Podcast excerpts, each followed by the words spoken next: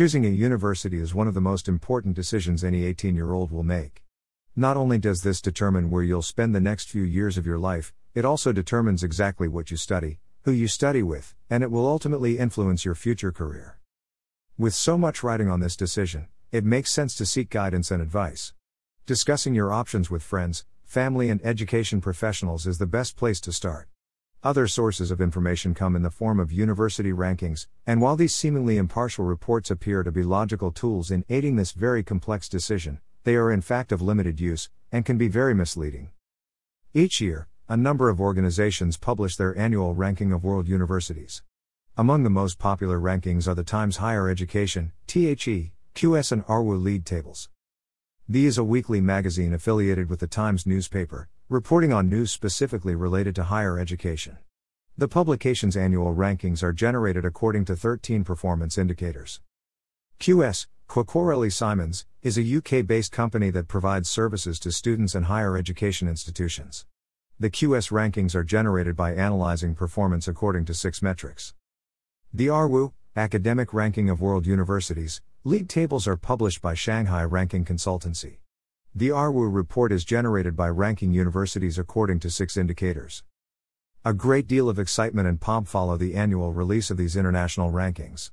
The media, educators, academics, and politicians are consistently eager to endorse, challenge, and debate the results depending on how their institutions have fared.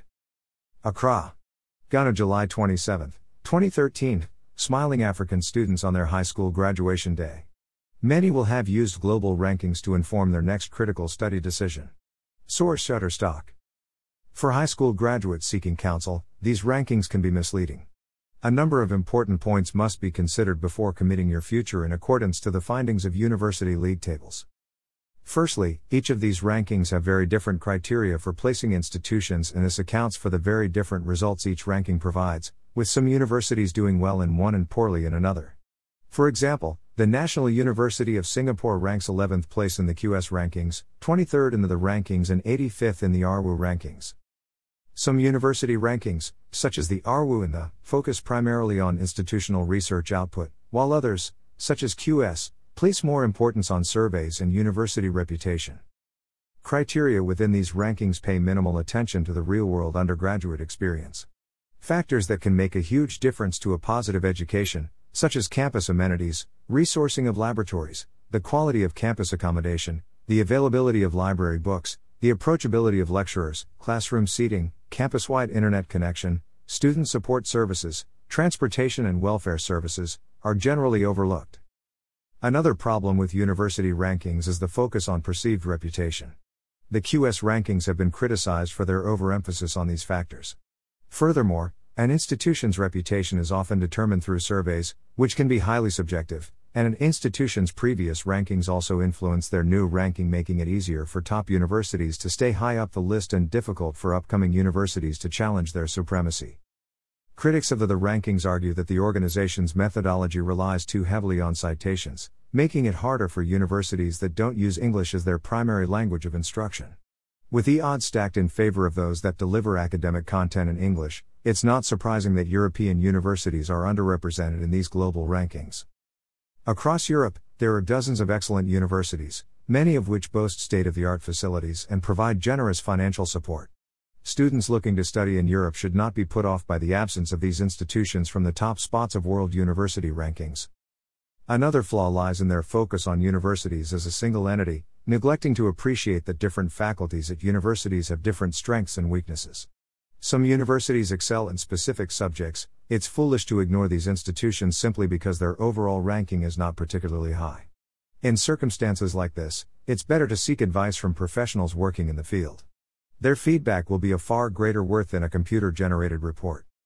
As these annual rankings gather more attention, institutional leaders are making a more concerted effort to improve rankings in the hope of attracting more students, more funding, and generating more revenue. This has resulted in the creation of a lucrative business for consultancy firms who, for a substantial fee, offer strategies and guidance on how to boost rankings. Under the guidance of these consultants, universities strategically apply these resources, submit data in accordance with the specifications the ranking bodies look for, and, in some cases, Universities have even attempted to sway the results through direct communications with the rankers. In 2016, QS accused Trinity College Dublin of violating their rules, claiming the university had attempted to influence academics who provided data on which rankings were based. Trinity College Dublin eventually admitted the error, but argued they had not intended to influence the rankings directly. Greater than our letters were sent in good faith and called for participation in the surveys. At no time were they intended to influence the response of the recipients. We regret that our communication with our community on this matter has caused any concern, the institution explained.